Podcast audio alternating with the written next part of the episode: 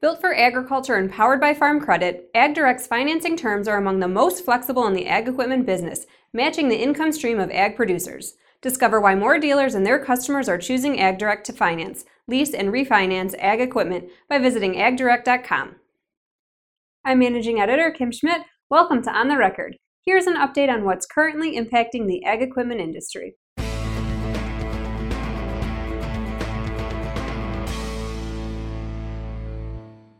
As we reported last time, the Association of Equipment Manufacturers, Agco, C N H Industrial, Deere and Company, and Kubota filed a lawsuit challenging the North Dakota Dealer Bill of Rights law.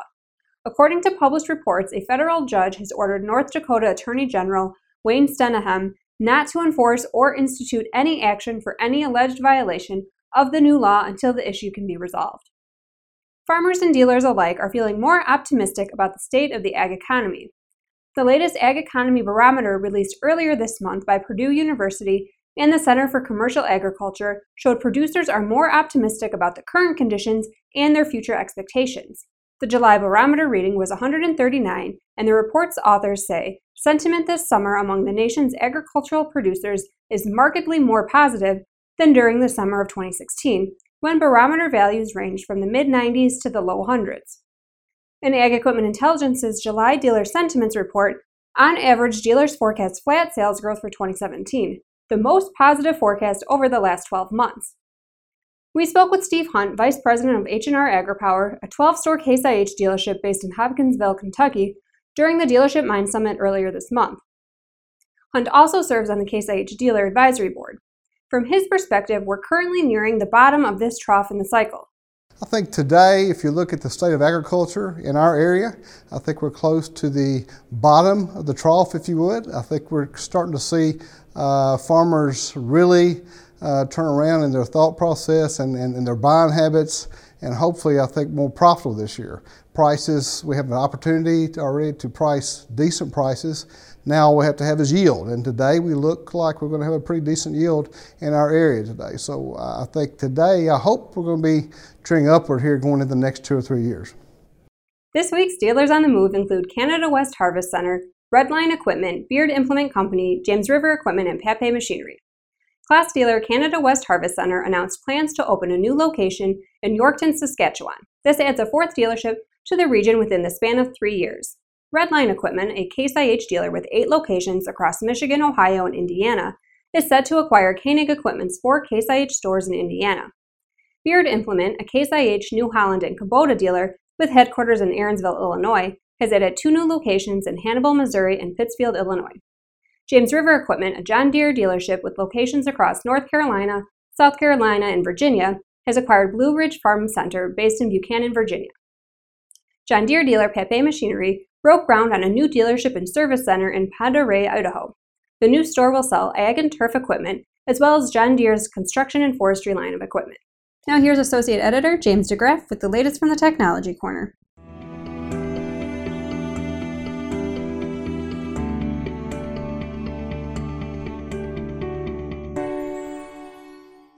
Thanks, Kim. Precision farming partnerships are nothing new, especially in terms of developing robust agronomic offerings to farm customers.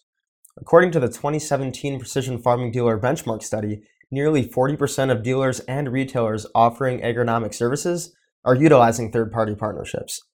Continuing the trend this week, four agribusinesses announced a joint venture to form FieldReveal, a service platform designed to help agronomists work more closely with farmers.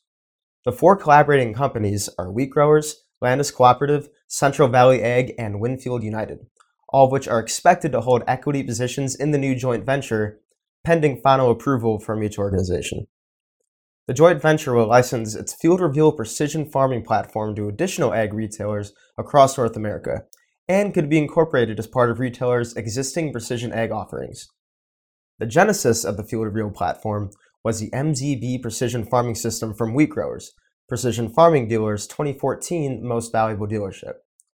Precision Farming Manager Brent Weisenberger says the key to the new agronomic tool is that it was designed to enhance the partnership between ag retailers, agronomists, and their customers. Weisenberger says, "When you think about the technology space in agriculture, it's very dynamic. FieldReveal can't develop everything. This joint venture will allow us to digitally connect to best-in-class technologies that bring our producers the best value. I myself think about it as a shark tank for ag. Think about four ag retail businesses that represent millions of acres in a room together with a company that provides the, a great technical solution for all of us. Weisenberger adds that the joint venture positions the companies well for future growth in the agronomic space, creating an enlarged pr- footprint to preview or launch each company's new technologies. Back to you, Kim. Service Equipment, John Deere's largest dealership group in Canada, reported record second quarter revenues on August tenth. Revenues for the quarter were three hundred fifty-seven point four million dollars, up twenty-one percent versus the second quarter of twenty sixteen. Revenues for the first half of the year are up seventeen percent versus last year. The agriculture segment achieved record second quarter equipment sales of two hundred million dollars, up twenty-eight percent versus the same period last year. Revenue from new equipment sales was up thirty-seven percent versus the second quarter of twenty sixteen. Used equipment revenue was up fifteen percent. Graham Drake, president and C E O, says the dealership's ongoing focus on service optimization increased overall service gross profit margin by one point eight percent compared to the second quarter of twenty sixteen. Deere and Company reported its third quarter earnings on August eighteenth. Worldwide net sales and revenues were up sixteen percent for the quarter to seven point eight billion dollars. Net sales from equipment operations were six point eight three billion dollars versus five point eight six billion dollars for the same period last year. Ag and turf sales improved by thirteen percent versus the third quarter last year. Deere's worldwide sales of ag and turf equipment are forecast to increase about nine percent for fiscal year twenty seventeen. Industry sales for agricultural equipment in the U S and Canada are forecast to be down about five percent for twenty seventeen, reflecting weakness in the livestock sector and the continuing impact of low crop prices. During Deere's earnings call with analysts, Doctor J B Penn, Deere's chief economist, provided a commentary on the global ag economy. He says a turnaround in farm income is forecast for calendar year twenty seventeen, the first increase since the peak in twenty thirteen. Deere's experience suggests that traditional farmer capital purchase patterns are returning now that used equipment inventories are approaching more traditional levels. He adds the agricultural credit situation still is relatively good across the sector. Loan volume has increased to be sure. We see that in the John Deere Financial revolving credit line. But most repayment and creditworthiness indicators and the John Deere Financial portfolio loan loss experience still are very well within the normal balance. Buehler Industries, manufacturer of Versatile and Farm King products, released its third quarter earnings report on August fourteenth. Total revenue for the quarter was ninety-one point four million dollars, up four point nine percent versus the same period last year. While continued weak commodity prices have hindered sales levels for the company as a whole, order totals in North America have bounced back this year, leading to an increase in U S sales. Eastern European sales remain steady year over year. Looking ahead to the fourth quarter and year as a whole, Buehler expects sales to increase from the twenty sixteen totals. Confidence stems from an elevated demand for equipment in twenty seventeen, despite the difficulties with lower commodity prices.